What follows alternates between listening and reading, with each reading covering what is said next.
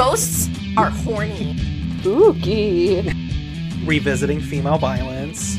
that could be any of these episodes. I, I hate to bring up bugs. Once again, I have to bring up bugs. Six quick and easy steps for your common demon summoning. I accept this head headcanon. Liberal propaganda. Damn cucks. This is a John Winchester hate zone. Could have had Mhm. Killer Optimus Prime and he had to be racist. To be fucking racist. Persqueeter. Hi, and welcome to On the Road with Supernatural, the podcast where we watch and discuss supernatural episode to episode from the beginning. I'm Jasper Graydon. I'm Jordan Grimm. I'm Ben Francis, subbing in for Allie today. Thanks for having me again. Of course, thank you so much for being here. And we'll be your hosts for this Monster of the Week journey through American folklore and Christian mythology. Yes, hello. Thank you, Ben Francis, for being here since Allie cannot make it today. It's so lovely to have you back, and for our full hour and however many minutes we go over an hour because none of us can shut up. Thank you Can't for having wait me. till we reveal that Ben Francis is really just Allie whenever she has a head cold. Uh, my my nasal congestion, my my like deviated septum, like I could probably just like if I squeeze my nose, I bet I could do Allie. Like I, I, I could I could probably get it out, but I'm a little Yes. I'm a little scared of that. You can metamorphosize into Allie. Oh my fucking god. yes. Um, I'm pretty sure that's not how you would conjugate that noun into a verb, but okay. oh, sorry, metamorphosis.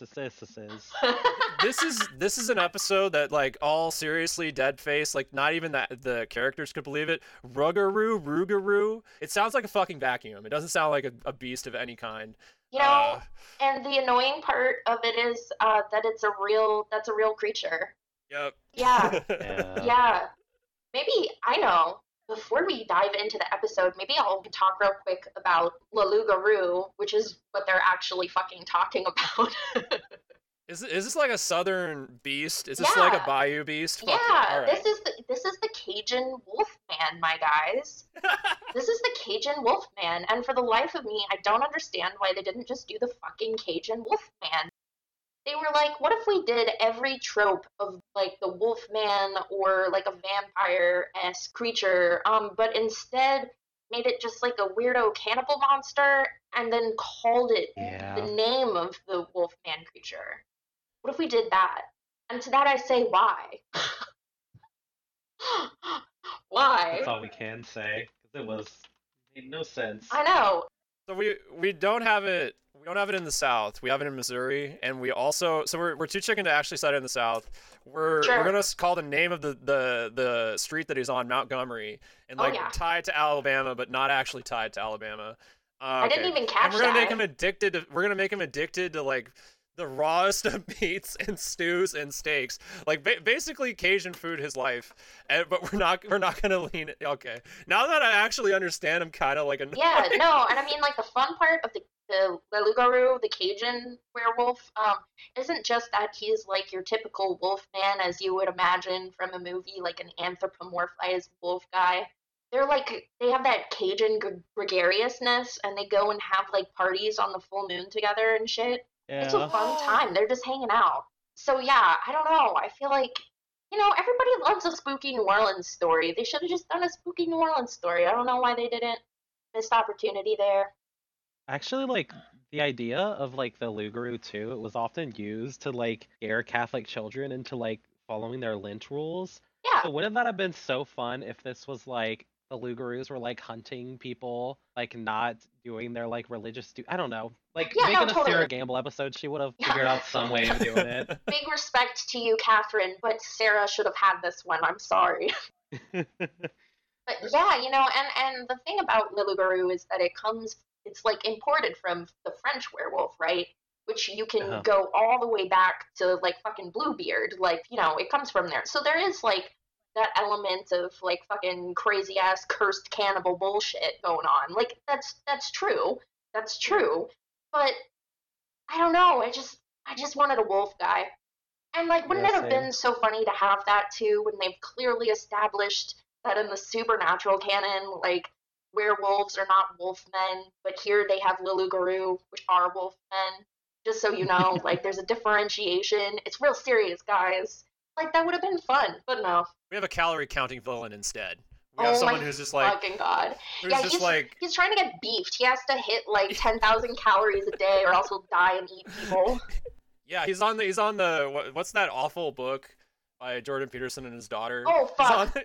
he's on the like I have to look up the title, but I remember it was it looked like a a Chuck Tingle book Yeah. cover alone. Oh fuck! What is Uh, that called? but it was all about like the red meat diet to cure depression or something. Yeah. Oh, he was- Yeah. He was like a, a, a suburban grinder instead of a cool Cajun yeah. Wolf. wa- wasn't it one of those like raw paleo things? Yes. Oh man, that shit cracks me up. That will turn you red and into a bloodthirsty demon too, though. Just just as a heads yeah, up, yeah. so. Just a heads up. It'll cure your depression, but downside, you won't have any moral compass, and you will want to eat people. Win-win. all right, all right, all right. Without further ado, today's episode is season four, episode four, Metamorphosis. The one that's exactly what Jordan predicted it would be. To Oh, the no. letter, every fucking beat. Oh no. This episode was written by Cathryn Humphris and directed by Kim Manners and originally aired on October 9th, 2008. Now, Jordan, I don't know if you remember what you predicted for this episode, but at the end of last one, which ended on a to be continued, you said, no, they're not going to continue. What they're going to do is they're going to spin this whole episode that's a really bad metaphor for Sam's internal evil that he can either fight or succumb to. And that's exactly what you got. Yeah. I felt really guilty. I was like, please don't tell me that I willed this episode into existence because I never meant to. And if I did, I am sorry, universe. I think you did. Um, I think there is some sort of like wormhole that exists like underneath your place, or like honestly, maybe the pharmacy where we work, because you know all those synchronicities that are always happening there. Oh yeah. You know, and you you willed it into being in the past by talking about it on the podcast. And you know, honestly, I can't even be that mad because I'm just so impressed. well, I apologize, and also you're welcome. Thank you for both of those. yeah, I honestly like. I don't even know what to think. This episode, like, I don't want to say strong is the wrong word, but it even like had a pretty interesting start. Oh yeah, Cause like we start with Sam doing his little exorcisms. right. So it's it's like interesting. We're already sucked in because we just had this thing like, you know, Dean needs to stop Sam from doing these things. But I don't know. I have to kind of wonder how the series would have either maybe downfalled or benefited more if we let this stew a little bit more. If like Sam got to do this a little bit more and delve just a little deeper Mhm. before being pulled back, rather than like Dean just immediately can like catching him with his pants down. Yeah, I don't know. yeah, totally. So I love to hear that you're still team let Sam be evil. I, I love to hear I that. am. Now Ben, I don't know how much before this episode you watched. Like I don't know if you've seen episodes one through three of season four. But episode three did end on like a cliffhanger. It literally ended with a to be continued, which um, these episodes don't usually do. So normally what would happen here is we would start with a cold open that's about the case or the monster of the week. And then it would come back to the brothers after the title card. So this one is directly from the end of episode three, where Dean just had some like big revelations about his family history and the demon whose blood Sam is cursed with and all this stuff into this basement exorcism scene with Sam in this episode. Yeah, when it when it started, I was like, all right, all these little flashbacks that I saw at the very beginning of the episode, like with with the baby that being fed blood, which to me, production background, I'm like, oh, that baby was probably hyped up the rest of the day. Gave that baby corn syrup. That baby was probably happy as hell. Hell yeah. Like when I when I saw that in the intro, I'm like, okay, so he's just dealing with some like past issues, and he's got like a some stuff to work through. And then I see like, and then I see uh, him with the Ruby lady, like his partner in this, and uh, she's so excited for this. She's so game for this side of him. and then, and then in walks Dean, and he just. cracks her in the face and like throws her against the Right. chains I'm like, oh, all right, so that's how we're starting it. And then like later in the episode, he cracks he cracks Sam twice in the face. I'm just like, this is the haymakers episode. I don't really need Yeah. I don't really need context as much as I need to for, for him to keep throwing haymakers, which the rest Oh, of the yeah. episode kind of like tapered off from from there. But I, I was really game for uh the the immediacy of how pissed, punching how- people? Yeah, how, how pissed off. Uh, Oh yeah, no, totally, totally. I love how he just busts into that scene and he's like, "Nah, I'm not fucking with this." Because they argue about this topic a lot, um, or they did in like season two or whatever. Not so much in season three, but you know, they don't really need to hash it out right here. They all know where they're all at. So Dan's just like, "I'm throwing punches." Which I don't mind. And I think even him calling Ruby a bitch and all this stuff, which I think we've all complained about in the past. Yeah. They never call anyone a bitch unless it's Ruby. Um, it's so fucking ridiculous. It feels pretty in character for him. Like his attitude towards Ruby is always punch first, questions later. yeah. So I'm like, you know what? At least we're being consistent, dude. it literally felt like okay like i know like coming off of the preview from the last episode like the all the stakes that have been built into it it really felt like dean walks into the scenes and it's like shut up it's my story now like punches everybody. And it's like we're gonna do this.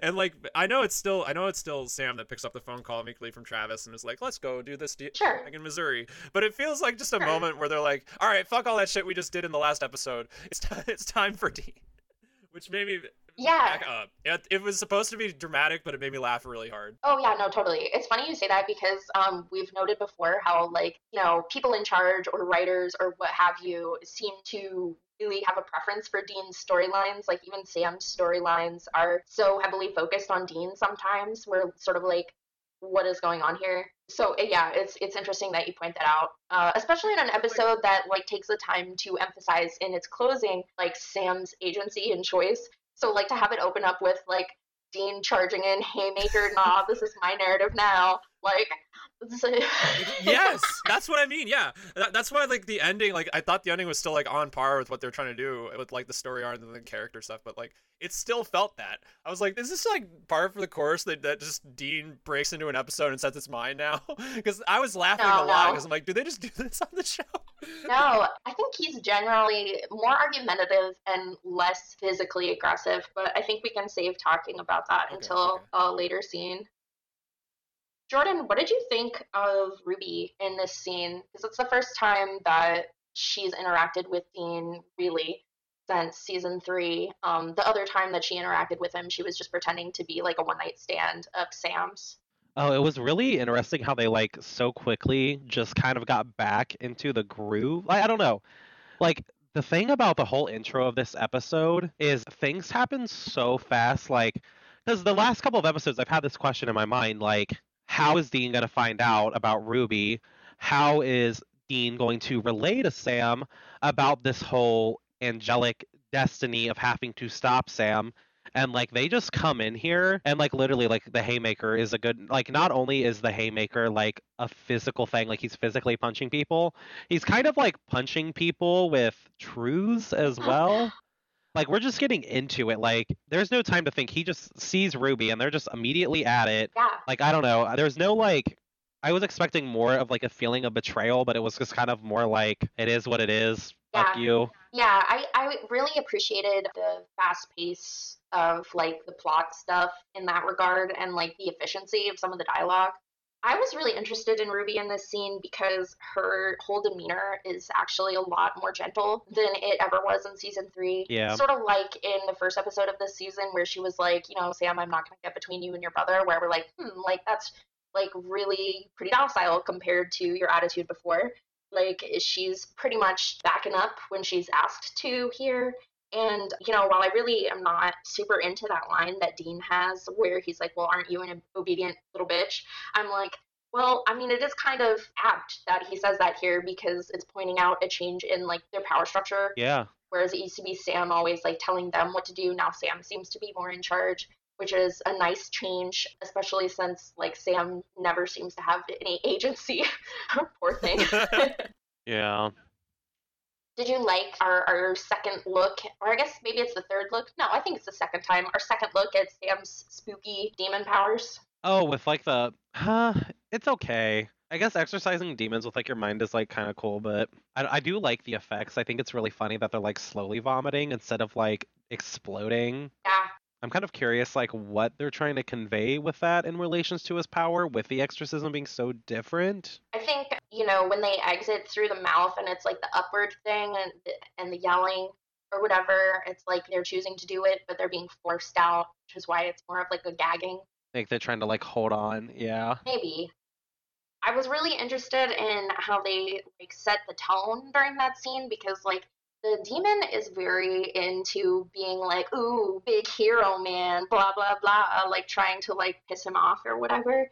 And you know, Sam is the hero of the story ostensibly. Yeah. On on top of that, but we do have like you know he's swathed in shadow and like all of the background music during this scene where he's doing his darth vader shit is like these like buzzing and humming string instruments of very like classic horror background kind of music so like like the tone of it is set up as being really kind of disturbing even despite the fact that he's doing a thing that has a net positive. and Yeah. I, I love that they sit there and make us so uncomfortable with that Yeah, it is kind of interesting because I kind of like that as viewers, we're not really sure how to feel about anyone in this scenario. Like, we don't really know who to trust. Like, are we supposed to trust Castiel? Are we supposed to trust Ruby at this point? We just, like, really don't have enough inter- information, and I actually find that kind of exciting. So, Yeah, especially since like we understand very well where Sam and Dean are at, like their perspectives and like what affects their opinions about things, but we don't really know anything else about anyone else's motivations. So it makes it hard to be like this behavior is bad, this behavior is good. yeah, which is, like, kind of funny, too, because it kind of goes into, like, that conversation that they had.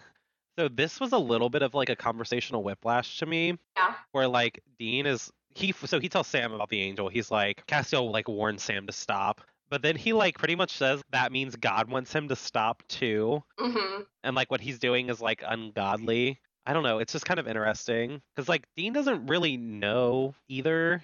Right. I think that he is trying to like draw on the fact that in previous episodes, Sam, he like he asked Sam like, "You're okay believing that there's a God and like heaven and angels and stuff? Like you're fine with that?" And he's like, "Yeah, whatever." And he's like, "Well, okay. If you believe in that crap, then this is the like logical follow through of that." Yeah, I think like also it's a refreshing level of transparency that Dean actually mentions it this yeah. feels like one of those yeah. things like in a previous season, Dean would have been like, Oh, I have to protect poor Sam's emotionally fragile younger brother brain. but no, he's just like, Here you go. Yeah, no, this whole exchange kind of feels out of place, and that makes it exciting. Like out of place compared to like the series as a whole, which is good. It's showing like development. Yeah, totally. I'm also interested in how, like, even before he brings up the angels specifically, he does, like, sort of regurgitate some of that same dialogue from the previous episode. You know, it was all this, like, your brother's on a dangerous path and we don't know where it ends. And he basically says, like, the same exact line. So he's obviously deeply internalized to that. I think, uh, Ben, you pointed this out to me earlier when we were just, like, chatting online. This is, I think, the first instance that he refers to Castiel as Cass. Pretty sure, at least, yeah. I- mean, like they put it in there clearly to demonstrate, like, oh, they're more familiar with each other now. It's not like that angel Cass or that that person. Like, no, it's Cass. Cass is so- someone I know. Cass is someone who's also worried about you, Sam. I'm worried about you because I'm your brother, and I don't want to ever have to hurt you someday. anyway, let's do an entire episode about a person who's followed this entire family for apparently 30 years and is willing to kill the son as well. like, it, it, it takes a turn. I agree with Jordan. This episode It takes a fucking turn. It does. But my point is, my point is that he's clearly developed a level of trust, at least with Castiel. And so this information about like potentially God thinks what you're doing is bad uh, is alarming to him, I would imagine. This is like kind of a tangent. Well, it's completely an off offshoot of that conversation, but literally I don't ever want to hear the phrase gone off the reservation in dialogue on TV like ever again. Like this is a racist phrase. Stop using it. Yeah. It's lazy. You can you can say so many other things. If you want to keep it idiomatic, like say like go off the deep end or whatever. Don't be out here using colloquialisms that specifically point to native people as being crazy. Don't do that. That's fucked Yeah. up. You have an Impala that's like the centerpiece of your show, and you could just say you're like running on uh, fumes, you're you're Yeah. moving on borrowed time. Like there's a bunch of little idioms that like make more sense to the characters' minds. It's Yeah. it just seems more like a again like if this was like a not saying this excuses it, I think it'd still be like inappropriate and like you can do better. But if this was also like some type of cultural episode, if it really wasn't the fucking suburbs of Missouri, like I could I could see more of it. But like no, it's it's they're in the Missouri suburbs. Like, it's, Right. it's completely out of yeah. There's like there's no reason for that. Yeah. Quit it. You know, it's been a while since I've had to point out some sort of like seemingly innocuous racist phrase, which is good, I think.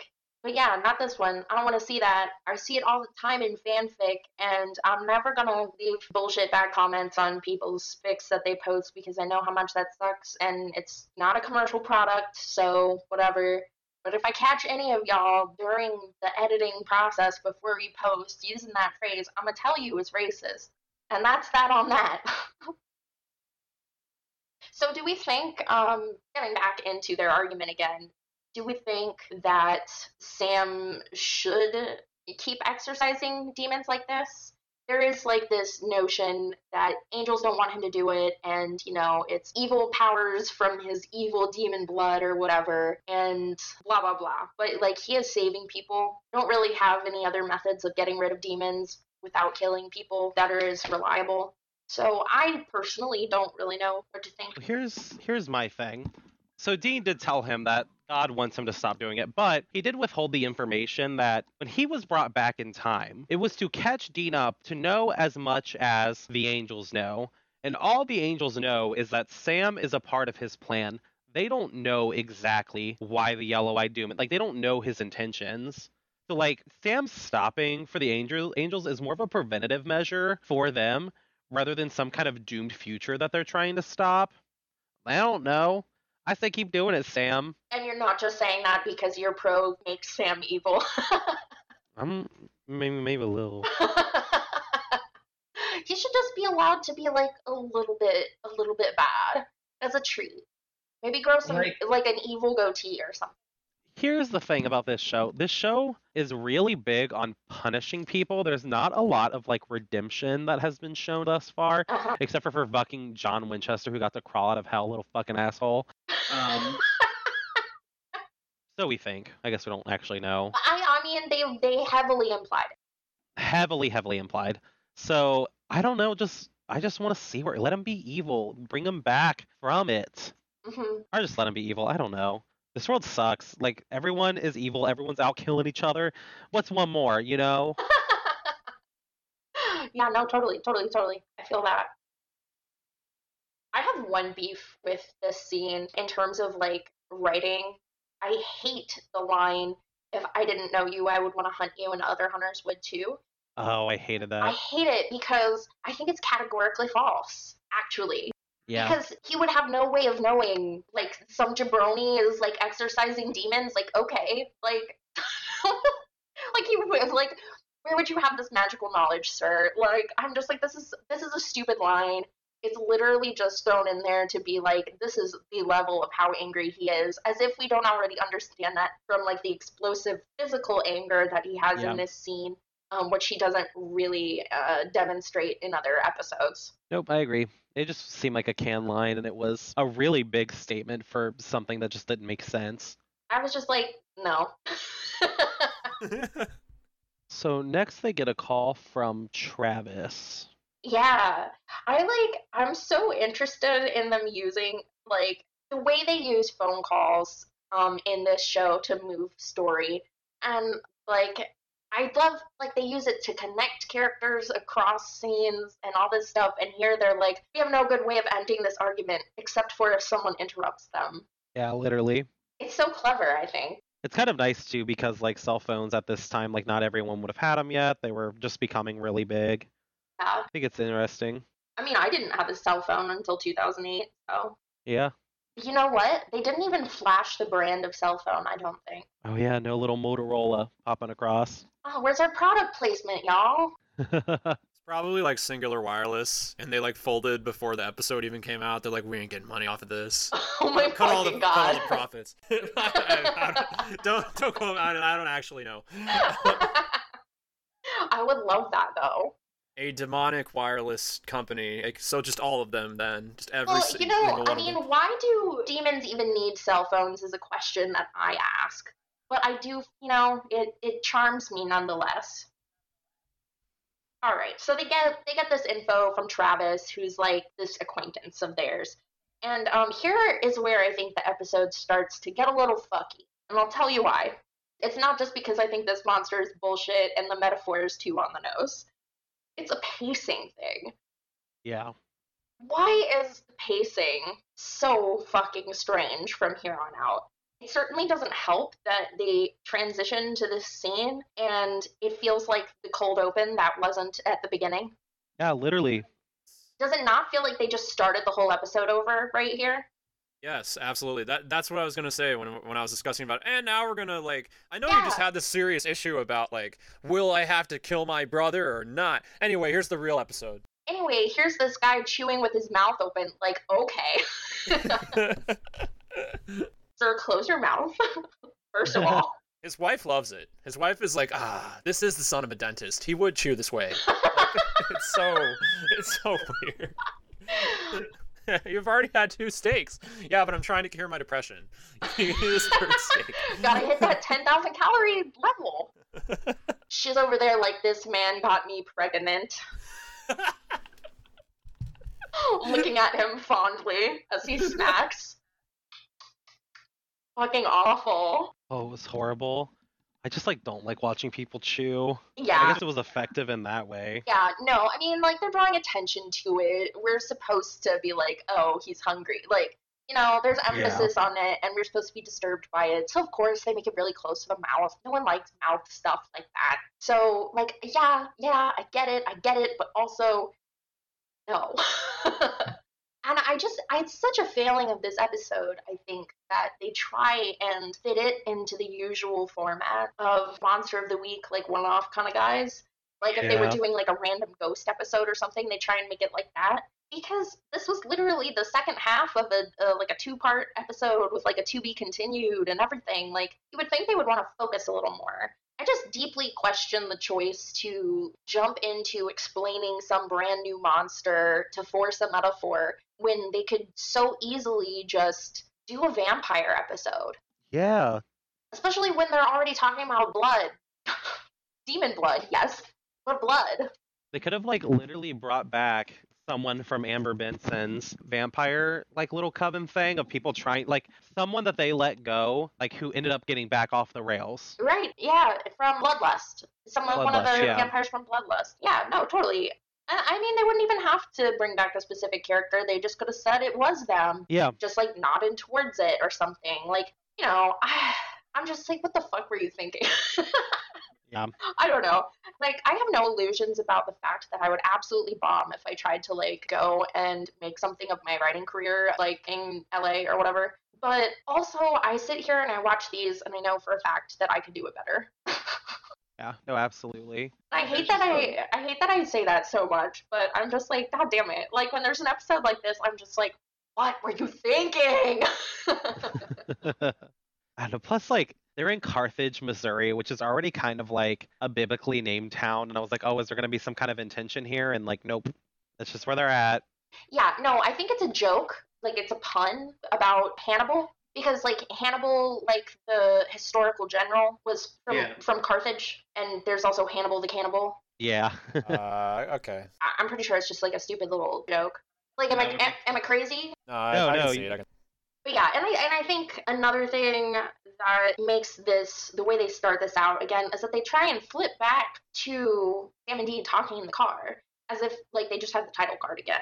So again, I'm back to talking about the pacing. I apologize, but I think if they had like just reordered some of this stuff, like why not have them spying on this guy here? instead of later and like moved this conversation about their mom and the past and whatever someplace else absolutely. earlier or later i don't think it matters one way or the other i mean earlier is probably better but like the, the back and forth here just really i don't know it throws me out of it because i just don't give a shit about jack montgomery and his you know obviously fake raw ground beef or whatever his his cranberry sauce ground beef. yeah. I, I again like I tried. I was like, all right, it's gonna be my third time on the show. I should like do extra. Like, I mean, I always try and do a little work for this, but I was like, I Oh, should do extra. I should watch cannibal movies. I should do like. So I watched a few. I watched Raw and I watched uh, Flesh Eater. Flesh Eater got a 4K, so I was excited to see yeah, that. yeah, yeah. Oh yeah. Didn't really help me for this as much when I was when I was getting into it. The more I got through the episode, the more I started seeing like connections to a different kind of monster movie.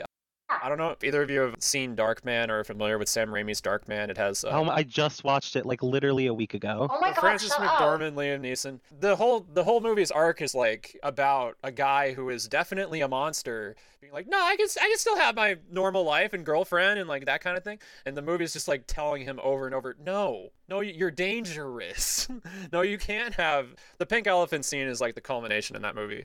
But like Jack is a guy that just cannot take the fact that he's no longer like a regular guy. Now that like he's so happy in suburbia, which is like also really strange to me because I'm um, every suburban guy or like really just any suburban person after a long enough time of like no threats and nothing like differentiating their days or sense of danger will just start inventing danger in their lives. Have you noticed this? Like Yeah. But like Jack is the opposite of that. Jack is a guy who's like, no, danger doesn't exist. I'm like, what? You live in the suburbs. You're obsessed with danger. If you were a dangerous person or like people were telling you this, this would not be your reaction. You would not be in like total denial, but he is. And Right. I thought that was very like strange coming off of like Darkman, especially since you had seen it like recently, uh, Jordan. I bet it, it might have flashed in your head a bit when Sam and Dean are just telling him, "So you're a danger to everyone around you," and he's like, "No, I'm not. Go away. I'm fine." Stares at his wife's vein. This is the other thing. He starts the the all meat diet, and he becomes like a toxic man in like literally days. like, But it it's- cured his depression. It did cure his depression. He he felt so alpha. He started a bar fight. Yeah. Yeah. My thing is, is like a small tweak that I think would have really helped this episode and kind of relate to Sam's story. So, like in Darkman, we start with his origin, and then he lives alone, and we kind of see him accept his monsterdom, Yes. and then try to live like liminally between the two, being this monster and trying to have a normal life. Oh my goodness. And that's where the Jordan's bringing disconnect up is. liminal spaces. That I am. Incredible. Wouldn't this episode have been better if, for one, we just didn't use the term rugaru, but we've already talked about that. But um, if he had been this monster, if he had had these urges before the boys ever even came on the scene, and they're more watching him in his struggle to like live his normal life. Mhm. Definitely. I think also it would have done more for the Sam storyline. it would have Yeah, helped him in like every direction. Yeah, I, I, I completely agree. There really isn't a Michelle esque character in Sam's life that he's potentially endangering by exorcising demons safely from human bodies. Yeah. They're trying so hard to make this proxy, this proxy character fit into like the Sam shape.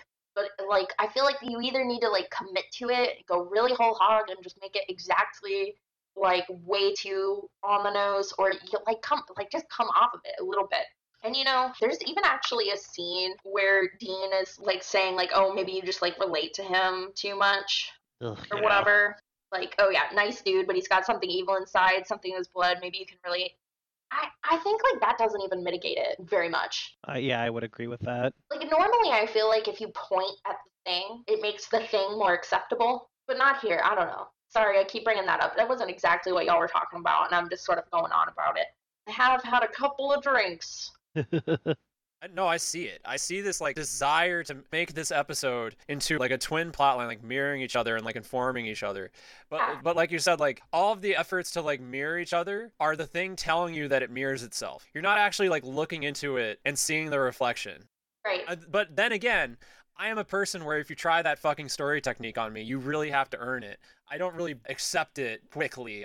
One of my favorite games ever is a game called Metal Gear Solid 5.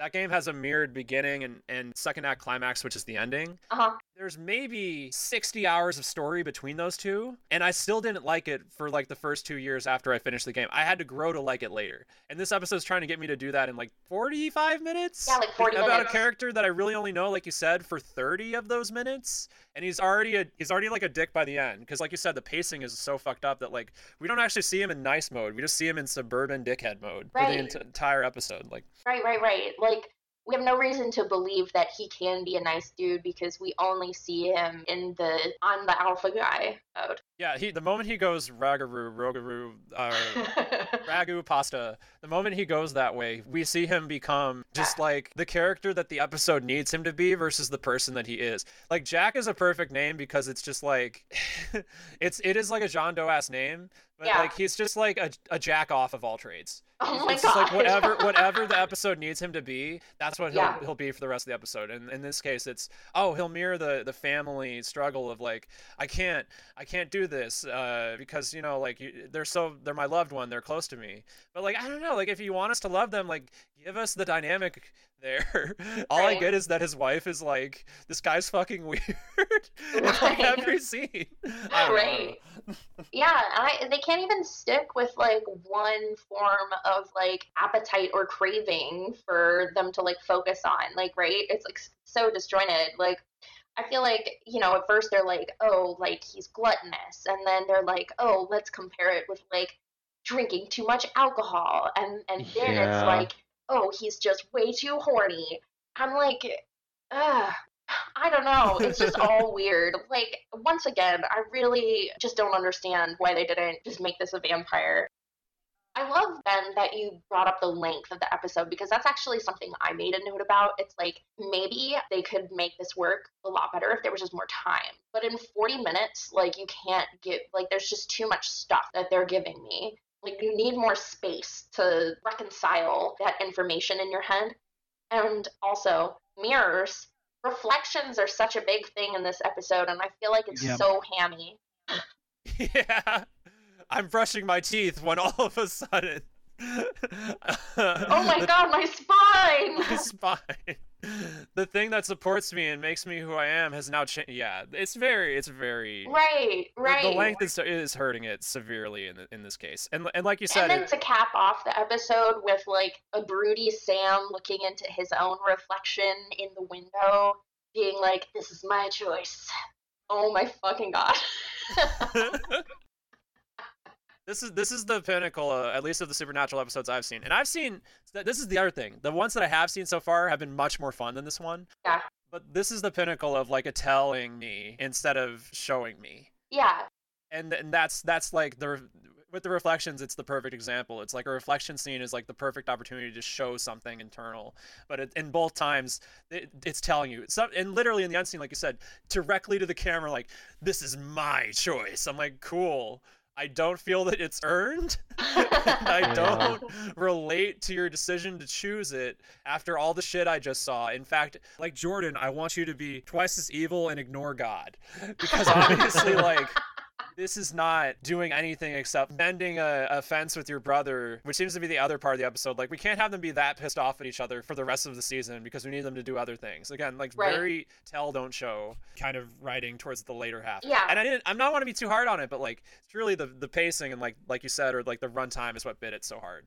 Yeah, no, definitely.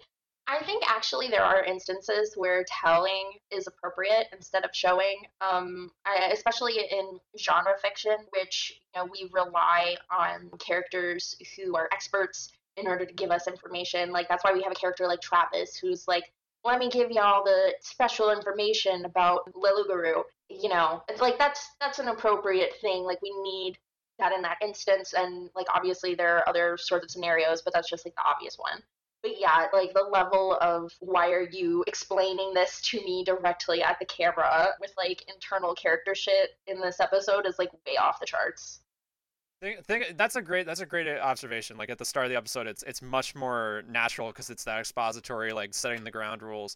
Because by the end of it, let's do like the basic scene questions of who wants what, when do they want, and what do they Right. get if they don't want it.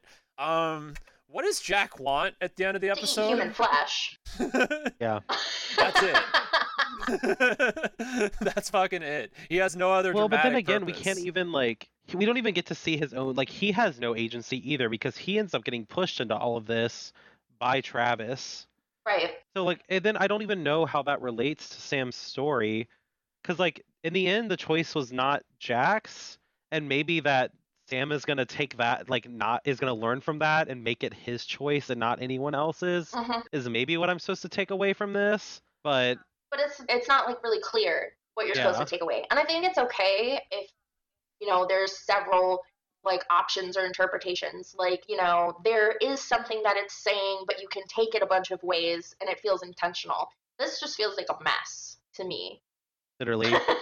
like, uh, the well the thing with like the final decision like i'm not trying to skip ahead too much but it kind of fits into this how we're talking about like the telling versus showing if you're going to tell me everything that you're trying to convey and not show me an entire episode and then want me to draw my own conclusion my brain isn't going to want to do that because i've been told this whole entire time what i'm supposed to think so keep programming me tv show what am i supposed to think you want to treat me like I'm stupid? Great, I'll act stupid. Oh my god. That's the other thing. I joked about like going in with haymakers. I'm so for propulsive action and propulsive like writing that's just like we're doing this and you're Yeah. on the ride, right?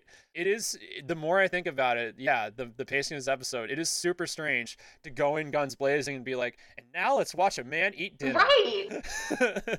and and now and now let's hear a story from Uncle Grandpa.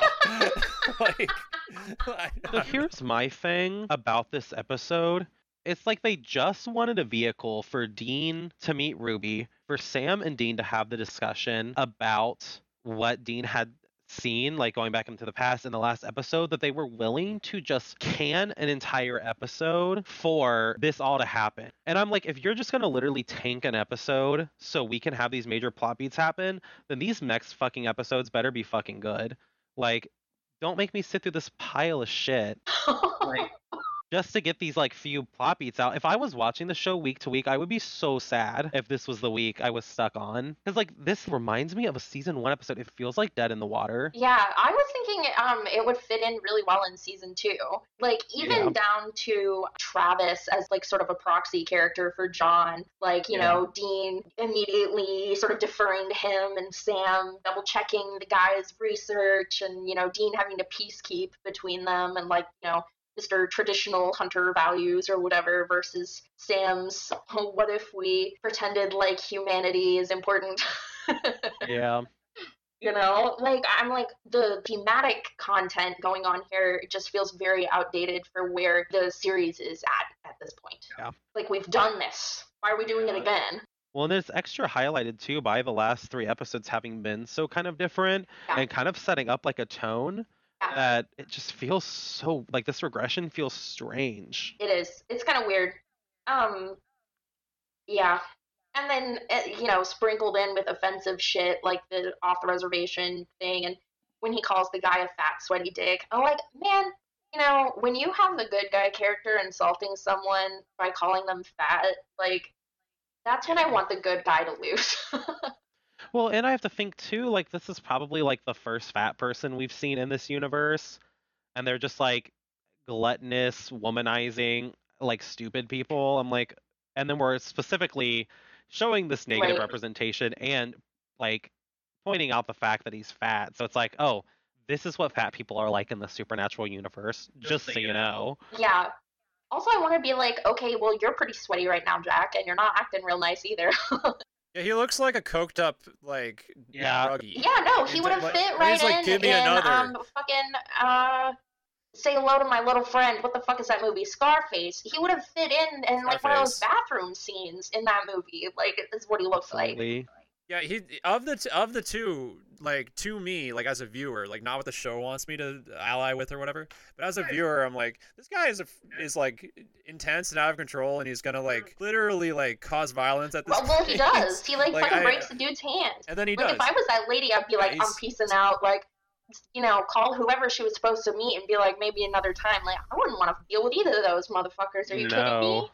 No. the the only thing that scene does is reinforce to me that he that he sucks a lot. Um, and that like it, the reoccurring joke of the episode, I like was like, all right, I'm just gonna mark every time a woman says she has to call the cops, and it was like Mhm. two or three times. I think it was Well, like three times. and they're trying to mirror like him literally fighting his own struggles because he's like gluttonous and horny so he's got to fight of course a fat womanizer it's just it's Right. also very on the nose It's yeah lazy. Yeah, it's on the nose, and it, it, again, the reflections that you're talking about, where it's just telling Right. you instead of Right, no, you. totally, totally. And to um, you know, and to tee it off, they like fucking start that scene with him looking at his fucking reflection across the bar. yeah I'm like, Jesus, like it's it's like they're playing like airplane with the you know with the baby. They're like, open your fucking mouth, eat your fucking food. I'm like, leave me alone. I'll figure it out. Jesus.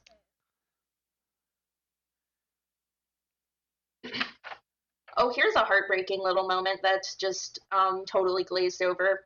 They're talking to Travis about the possibility of saving Jack instead of killing him.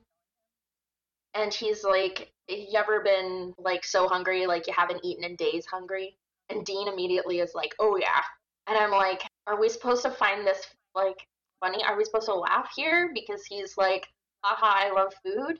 Or are we supposed to be thinking about how in season one, when we flash back to the Shtriga episode, they had like nothing to eat and they were alone and didn't have any money? Oh, and Dean was like giving Sam his cereal. Yeah.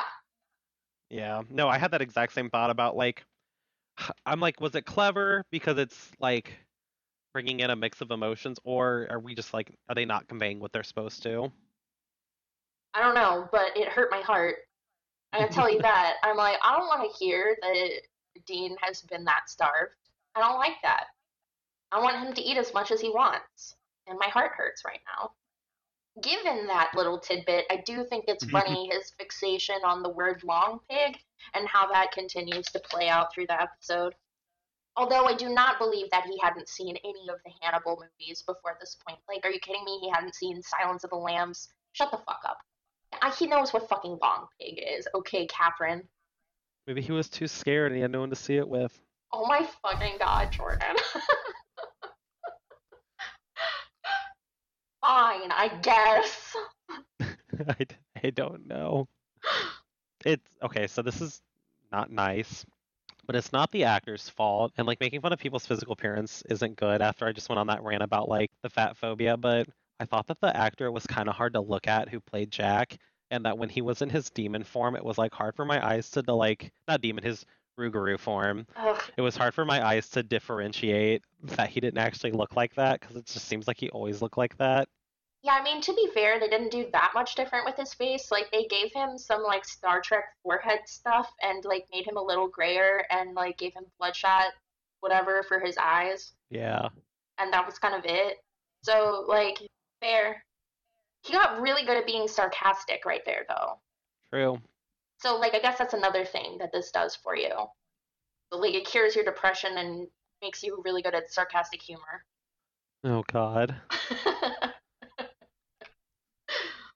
so, I have a fun, a fun little um, subtextual reading I thought I would share at some point during this episode if you guys are interested in hearing it. I'm ready. Okay. Um, so I know we talk a lot about how someone in the writer's room, or maybe just Jensen doing whatever, I don't know. I don't know how it happened, just that it does. That Dean comes off as very, very bisexual a lot of the time. But there's also like really strong arguments to be made in terms of story for a subtextually queer reading of Sam. So there's all this stuff in their fight about how long have you known this horrible thing about you that is internal to you and that you can't change. You know, going back and thinking about like gothic fiction, you know, the kinds of main characters that are preyed upon by like evil adult men. It's a sort of sad loner character. Well, I guess Harker and Dracula are a little different, but it's that's it's that same kind of thing. Yeah. Um, and then the way that the interaction between him and Ruby is sexualized by other characters, even in this episode, slutting it up with a demon as a dialogue or a line of dialogue. And of course, like if we want to be offensive, there's also the parallel like HIV AIDS infected blood with his demon blood thing. So there's all that stuff.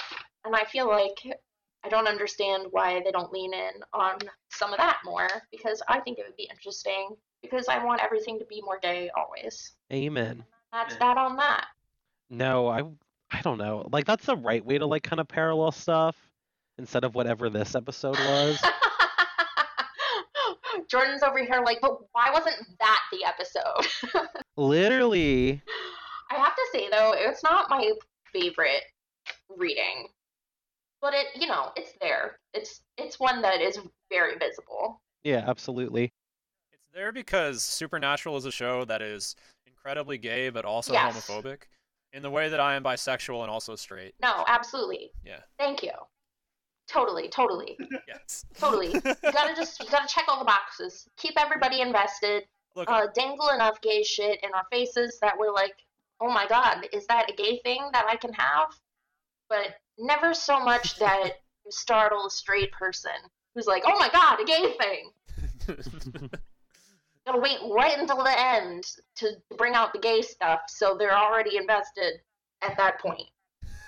I'm, I feel spoiled again because the last episode I saw was, or the last episode before this one, that was one that actually did have a gay character. It was like literally too pure for the. Oh, no, yeah, he was so sweet and good. So of course he had to die. He had to. he had to die. That's It the is, rules that's of the the show. That's the way the show is. I, I mean, that's when I got the uh, handbook, um, and I, I looked through the rules. It, it was in there. the the the funny the funny thing about yeah we had like a little conversation about labels earlier today just for no reason. I would never be talking about labels within the queer community, and there would never be like celebrity news or like anything like that that would bring that up to the surface. Nothing. Nothing that I can recall at least. But when we were we were having like a conversation about labels and just like that kind of thing, I go back to what we were talking about at the start of the episode where we were getting annoyed at the Lagaroo, which really is a, a Cajun beast and just the erasure of that kind of like opportunity to dive into culture and then literally getting like the most blank slate does what the show needs it to do type of character and like just the Yeah. whittling away. Um and I, I think about like the the corners and like the things that had to be trimmed to just kind of push Mhm. this thing out. Even even so, like even with all the like criticism, like the telling not showing, the things that that, that were a little less satisfying about this episode. I'm like, well, I, I know they'll be back on the the road uh, soon enough. that they'll be they'll be back they'll be back in uh, uh the swing of things. And like the fact that like shows at this time, this is what 2006 this episode 8 2008 there was a lot more leeway to do that under these these banners especially the Oh, yeah, definitely. CW, uh, for example. And I want to like point that out because today we're recording on the the 26th of April. I hate to break immersion.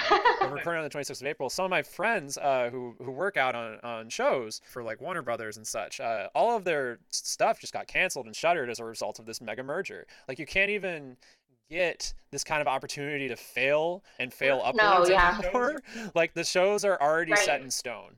Um, so like this kind of experiment, even though like we talked about how there's like you know clumsy executions and like poor writing choices and then just outright laziness like with the depiction uh, in, in the bar especially i think all of us got pretty anno- right, at least there's opportunity Right, opportunity like all of to all, make we it. got annoyed at those things but like there was a chance for this person to put their work out Right. into the world at one point and that is not the world of today and that's like firmly another reason that this show is interesting. Like alan moore has a quote uh, i'm gonna butcher it because i can't remember anything like that but i remember it essentially begins like don't just read the the classics like read everything bad too watch the bad stuff too because you'll see this, the, the mistakes or the decisions you wouldn't make and it'll inform your writing and make it stronger because you'll think of how that made you feel reading that thing and you will understand that like through that you will not want to make your audience feel that way and i think that's another reason why this podcast itself is important um, is that it's illustrative of the the reaction and like uh, not just the the structure, um, but like how your audience feels when they interact with something that is just not up to par. Something that definitely could have used a few more script revisions, even like the more basic, like who wants what, what do they want, because that would have added depth to Jack's character instead of us just like basically throwing throwing Right. haymakers at him for this entire podcast episode. Sorry, the person that portrayed them, they did like a stellar job at the work, but like this character is like flat in one note. Yeah. like, and it, it needed a lot more uh, time. Well, thank you for saying all that about the podcast. Yeah, I um yeah, I was talking to a friend the other day that about the fact that I think it's important to really talk about the things that don't work about things that are mediocre. Like how, how the fuck are you going to make things that are good if you can't figure out what the fuck is bad about something that's bad? Like does that make any fucking sense? I don't know. No, That's- that's- absolutely. Absolutely, absolutely.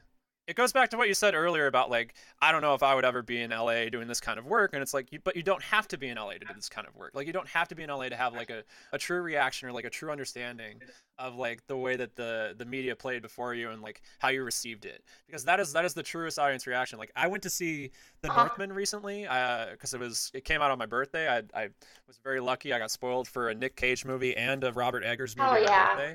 And I'm, I'm like i'm in the theater and i'm like i'm so excited. There's barely anyone there because i went to a matinee show. I'm like oh okay great. It's just like people who are fans of this kind of movie. Like everyone was like game for this. Like people were excited. But when the like movie actually began in walks like this like teenage like younger younger guy and his girlfriend in like designer clothing. And i'm like all right well maybe maybe they're an art film audience. But like the moment it gets to a truly gruesome scene and like I don't know, like when I watched this particular episode of the show, Metamorphosis season 4 episode 4, I had eaten like 3 bowls of chili while I watched it. Like I have a, I have a stomach of iron, so when he's like going to town on the cranberry fake meat, I was just like this is this is fine. I don't care. Like I'm I'm having a good time. I recommend you all uh, do the Metamorphosis challenge and eat lots of chili while you watch this episode. But this the, during the uh, early scene of The Northman, which features a very graphic disemboweling. I mean, you know it's a violent Viking movie, but I still hear like uh, this the shrillest, most performative "ew" from the front row from this this girl who's with her like boyfriend, partner, whatever, and just like really like uh, getting that kind of reaction. That's that's still an honest reaction. It may have annoyed me in the moment, True. and annoyed like other theater people who told her to shut the fuck up. it was pretty it was pretty funny. Um but like it's still it's still honest. That is that is something that she did take away from engaging with it.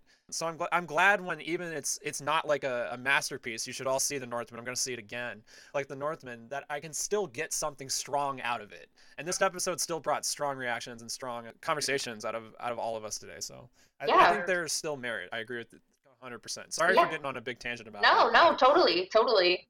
CW shows are even even I will I will go out on a limb for one that is way too horny and like bizarre to the degree that it is horny. Even Lucifer has an audience of like 50 year old women who are obsessed with the, the hottest guy all time. Like that reaction is valid for them and it's perfectly fine. Yeah, no, totally. I mean, I will fully admit to enjoying Lucifer. I still haven't watched the last season, but like those shows definitely um, have their place, and I, I wish there was more of that easily digestible kind of crappy, but also like compelling for whatever fucking reason kind of TV. Mostly there's just extremely heavy uh, with emotional content, like super way too long, slowly paced masterpieces, and then also like the worst garbage you've ever seen, like Real Housewives, I guess. Yes, lots of lots of like I would say Real Housewives kind of shows where you have like a just like a bunch of feisty people chaotically colliding and being ruthless to one another, or a prestige drama that dares to ask the question, "What if a man was a piece of shit, but he thinks he's a good guy?" It's nice to have something that is different, like Supernatural, that like really opens up to other types of character stories, like straight up, like not being locked into like, "What if a guy was bad?" when you watch her get into a show like a CW show, again, which are on the way out, like those production offices have been shuttered as of like literally a week ago, you get actually something different, which is why the show will endure, at least to me. I don't know. I got on a big rant about the state of TV as I want to do. I apologize. No, no, I, I am right there with you. I love to hear someone else talk about this, and it like totally affirms that I'm not fucking insane every time I go off about it. So I love that. But let us refocus. Let's jump in sort of uh, around the climax here, just just before Sam and Dean show up at Jack's house, um, and we have Jack, Travis, and Michelle doing their little conflict going on. All right, so Jack walks home. He's he's little doing his little shimmy home, and he's like, "Honey, I'm home." Um, and all proud of himself for not eating a naked lady that he peeping tomed. oh my god, I just hate it so much. And then yeah, he just like gets chloroformed, and Where where are they getting all of this chloroform? Are, like I that people exact- seem to always have in like TV. Who is selling them all of this chloroform? Like, how do you buy that? I want to know for not nefarious reason. right, like I would love to just like I don't know, someone's annoying me. Boom, here's my little sleepy rag. I'm willing to hand wave it a little bit because it's kind of tropey at this point. It's kind of camp. Just Uh, yeah, I mean, I don't mind it. It's just, it's just moving things along at this point. Yeah. the kind of suspenseful act break that you need And in a show that, like again, like you said previously on the third episode, it ended with a massive cliffhanger. Like it's it's the same type of like cliffhanger energy, but it's like you said, it's a trope at this point. I will say the scene did make me laugh, and I know it's, no, it's not his intention, but when he's like, "Take me," she has nothing to do with this, and he's like, "But she does." Tell her what you told me, and it like super zooms in on her face like crazy, and she's like, "Let me go. I'm pregnant." I know, it was just so fucking funny. I don't know why I laughed so hard at it. I laughed pretty hard too. I also laughed. I'm, I'm not gonna lie, I did. I think there's just something so melodramatic about Yeah, it. Like, literally. like it's already dramatic. Like with the zoom in and everything, it's just it's so much, you know. Like you have to laugh. You have to laugh. I don't know. I will say, like, she has a very pretty cry. Like, good for her. And I like I like her lip shape. I know that's a strange thing to say, but they put the camera right up in front of her mouth. So, you know, what else am I supposed to look at? Oh, another thing. So when Jack kills Travis, did he like eat his whole ass body? Yeah, I think he did. I think I that's what like, you're supposed to damn, understand. dude. Yeah. Yeah, I Oh, was he's kind of hungry. like, He's been Yeah. saying that for 30 minutes. He's hungry. he's really hungry. I'm almost like kind of just let him go. That seems like a useful skill. Like that'd be really good for the environment. oh my fucking god, Jordan. No, you know what they should do? They should, like, contain him like a crazy hyena man and keep him in Bobby's panic room and, like, let him out to clean up bodies when Oh, they're that's when they're jumping around like little murder hobos from town to town. You know, Maybe they could like learn to leash train him and stuff. that's what I'm saying. They put on like Yeah. a like a mask on him, like Hannibal Lecter. Okay, Jack can come into our imaginary roadhouse room.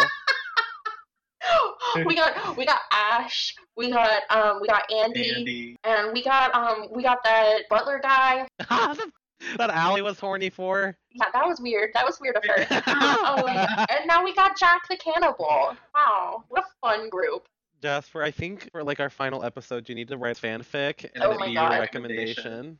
Oh my god. Yeah, on the 320th episode, I'm submitting for everyone. On the Roadhouse. Yeah, on the Roadhouse. totally. I feel like we're missing people. If anyone is listening and is like, "Oh, you left this out of your Roadhouse crew that you previously stated," let us know. I'm gonna make a tally. Okay, so I have to say I do kind of love that Jack has to like give in to his monstrosity in order to like protect his family. I Yeah. like I think it's interesting like they're forcing him to choose the bad thing essentially or I say they're Travis is forcing him to choose the bad thing. Especially when like I'm sorry, but I'm sitting here like and this is something actually I talked to my fucking mom about. She calls me up and she's all mad. She's like, "Man, why didn't Travis just like take Michelle to the fucking abortion clinic?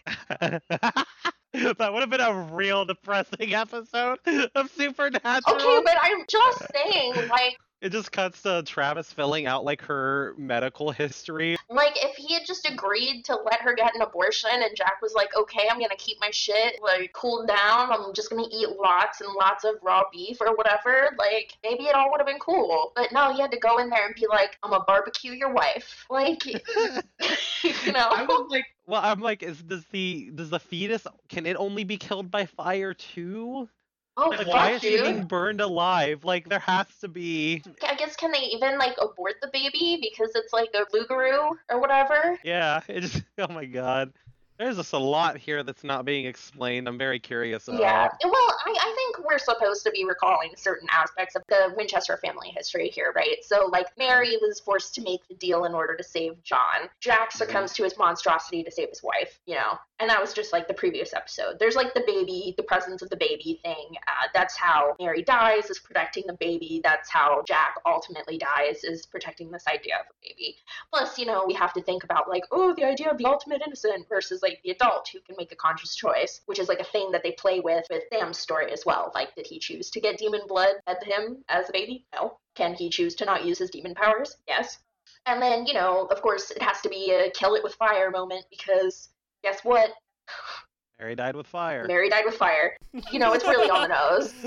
oh my god, we didn't even talk about it, but I want to bring it up real quick just because I've been keeping track of it in my mind. This is the first time we've had a woman in a white dress in a long time. Because Mary was in a like white long dress when she got like like molested by Jack. Michelle, you mean? Michelle.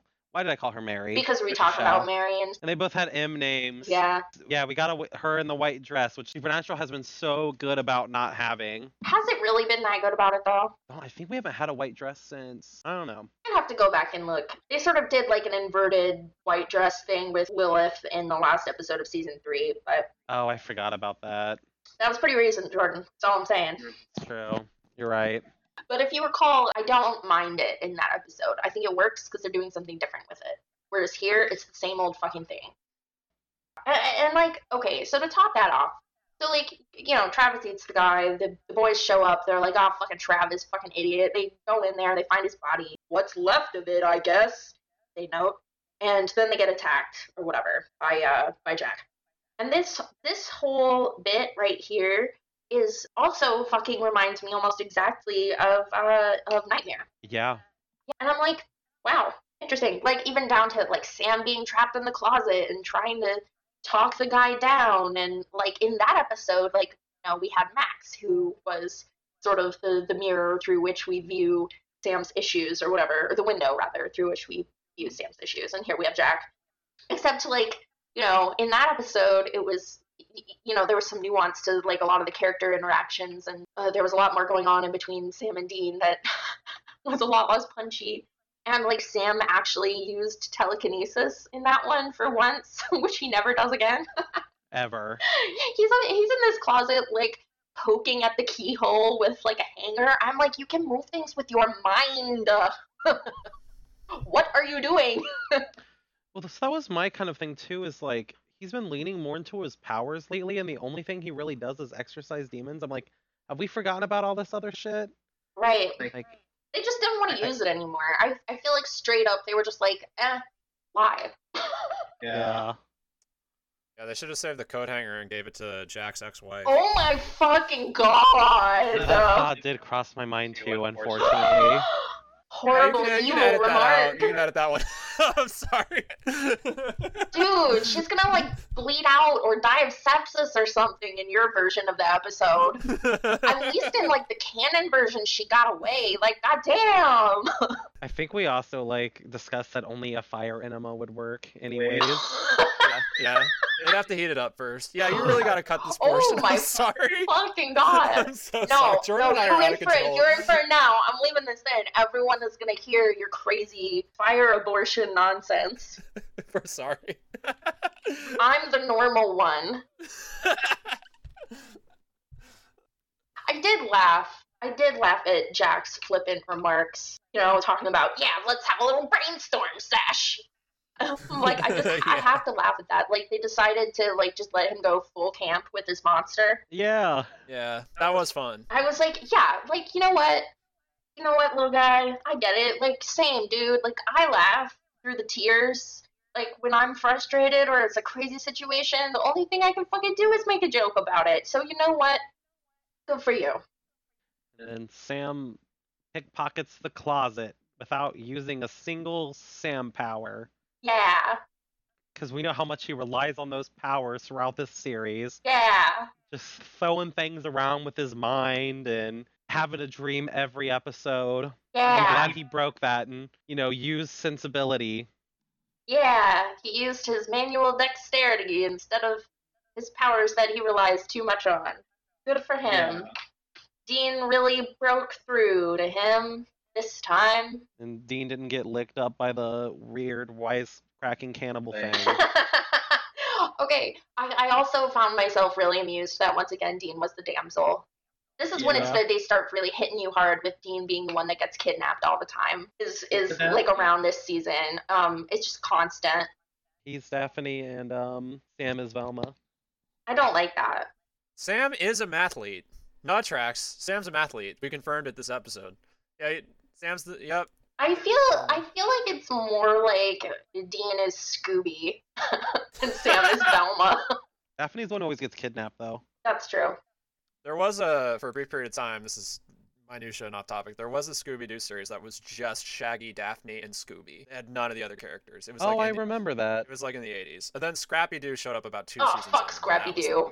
the- Fucking was the hate that one. guy. We can blame the 80s for Scrappy Doo. Fucking Scrappy what it Doo. Whose fucking idea was that? Who's the Scrappy Doo of Supernatural? Isn't a Scrappy Doo when your poop gets stuck in your butt hair? no, that's a Dingleberry. Oh, okay. I thought that was the the neighbors and Fairly Odd Parents. No, that's a Dinkleberg.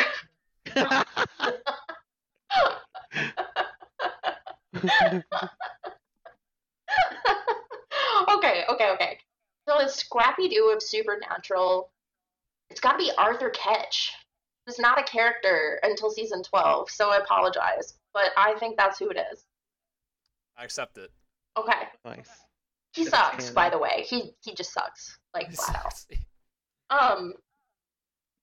Okay, so we we do the thing, and Jack like has a moment of lucidity, and then he runs into the fire. He's like, "Oh, I kill myself. This is my last moment of agency. Destroy my monsterhood."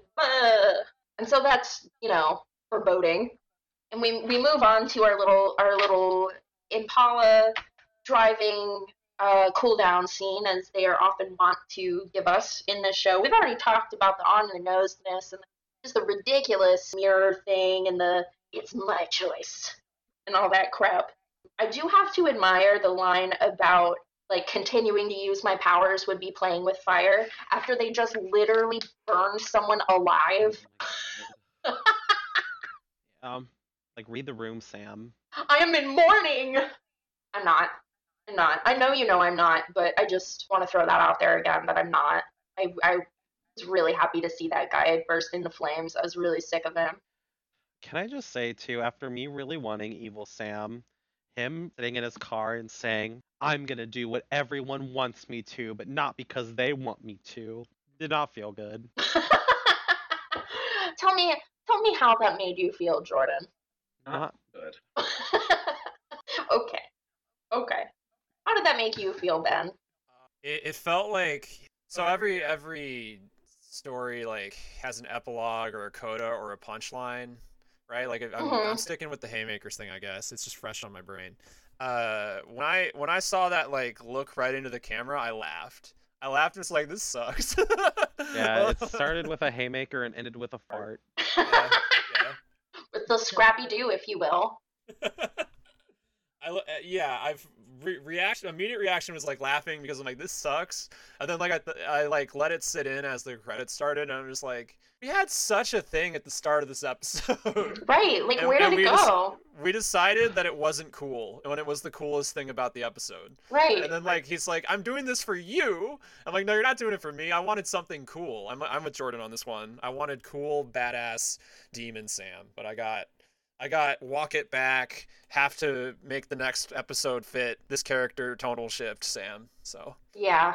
Well, so Dean apologized for kind of how he had been treating Sam in this episode. I kind of wish we had just left it with the apology, and then with Sam not really saying anything. I don't know.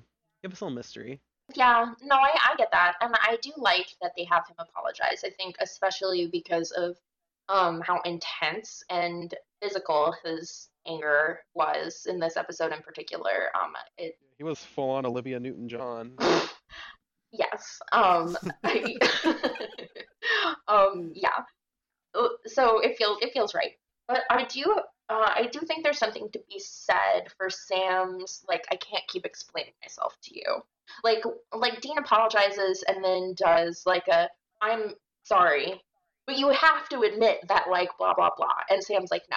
And I like that. I like that a lot. I mean, talking about agency, I, for me, that's the bit that speaks more to like internalizing a sense of control over your actions and like your your purpose more than him being like you know i'm deciding to not use my demon powers because it's for me not for you um so i i like having that in there but i agree it's like that sort of coco chanel thing i'm sorry for bringing up a nazi but in this instance where she was like you know t- put on your outfit take off the last thing you put on or whatever with regards Mhm. to like accessories um yeah she's right like the last you know couple of lines of dialogue get, get them the fuck out of here you don't need that take it off you went too far, you know. But yeah, yeah.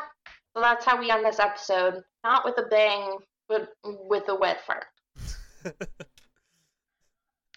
Not to say I'm not excited for what's coming next. Yeah, I think like that's the that's the thing about this episode too. Is like because of the fact that it's the second part of like you know the previous episode, it does have some really interesting overarching plot content in the beginning, and it does touch upon some things that we're deeply invested and interested in, and always have been asking to have more of, which is Sam's storyline.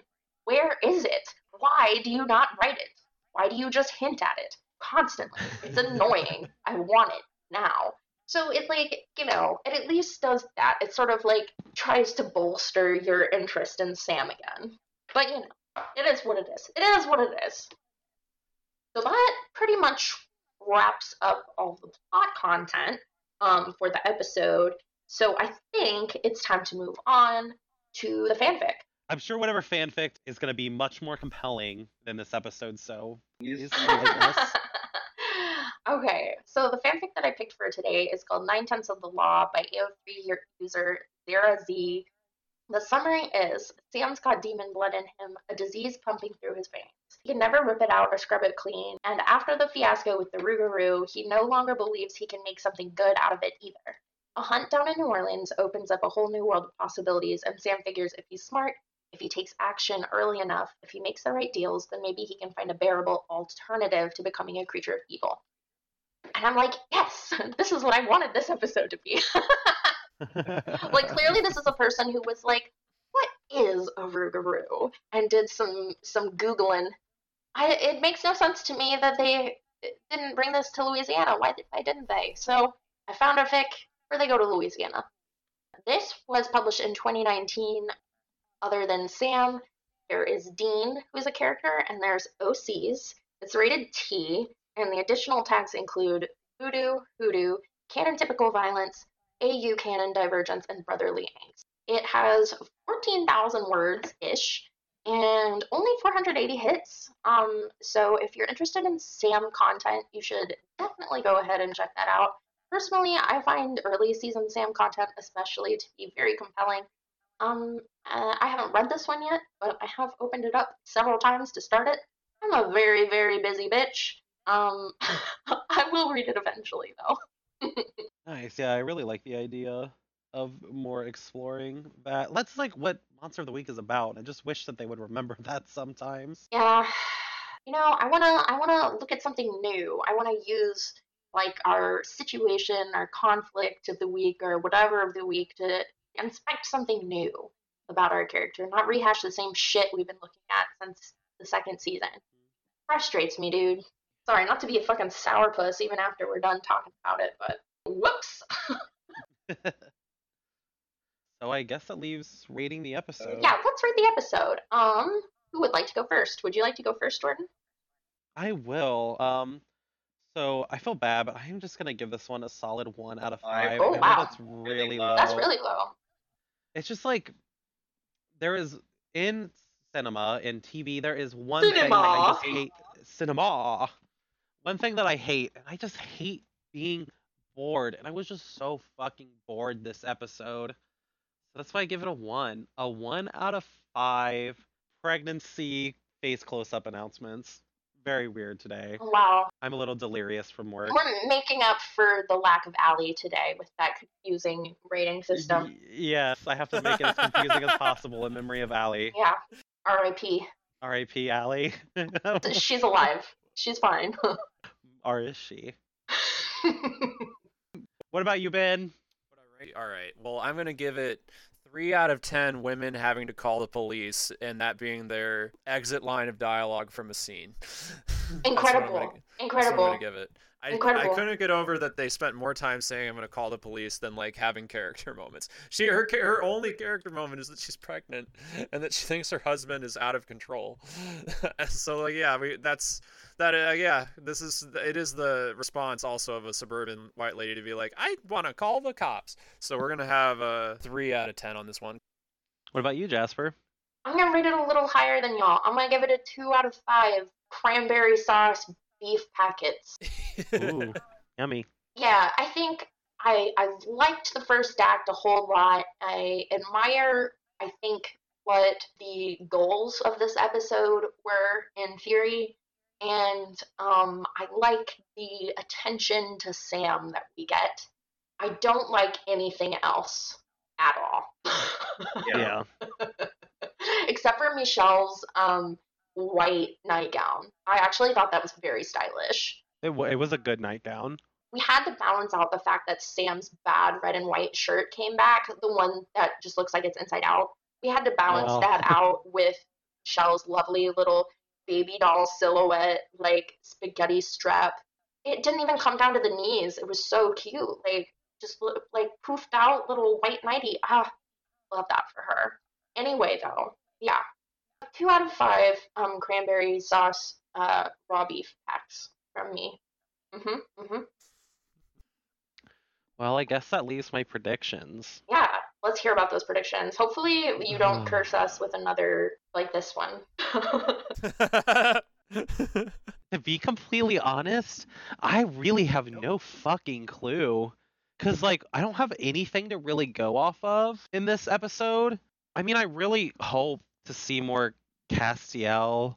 Like he's a big presence in the season, even this early in, but we've really only gotten a few minutes of screen time of him. So I kind of want to see what his role in his early narrative is going to be. And also now that Sam has decided to stop using his powers, I'm super curious to see how that's going to affect his relationship with Ruby. So really, I just want more Castiel and Ruby. They're my favorite parts of the season so Mhm. far. I feel like we're not just going to jump right into it. We're going to get a weird monster. hmm Listen, if they're going to do monster of the week like this, like if they're just going to like really shove it in our face, I just want them to give us something really straightforward hmm like vampires, like we were talking about this episode, and then play with kind of like when they did um a, a haunting, but like in the movie studio, like play with how how they tell the story a little bit, like play with the narrative and not the monster. I see what you mean. So like, uh, play with the genre or like poke fun at the process or something like that. Yeah. This show goes on for 15 seasons, but by season four, a lot of shows, most shows only go for six season if they're like planning a full run. Mhm. Like we would be pretty far along in the narrative, so I'm like, give us goofy stuff. We're ready for it. I do love a good goofing. Hell yeah. Thanks for tuning in to On the Road with Supernatural. Our theme music was composed by Anthony Toyhar, and special thanks to Sophia Linden for our logo. If you're having fun, hit us up on Tumblr, Instagram, or Twitter at OTR Supernatural, or contact us by email at ontheroadwithsupernatural at gmail.com with any questions or feedback. That's all for today. See you next time in Canonsburg, Pennsylvania. Bye. Bye!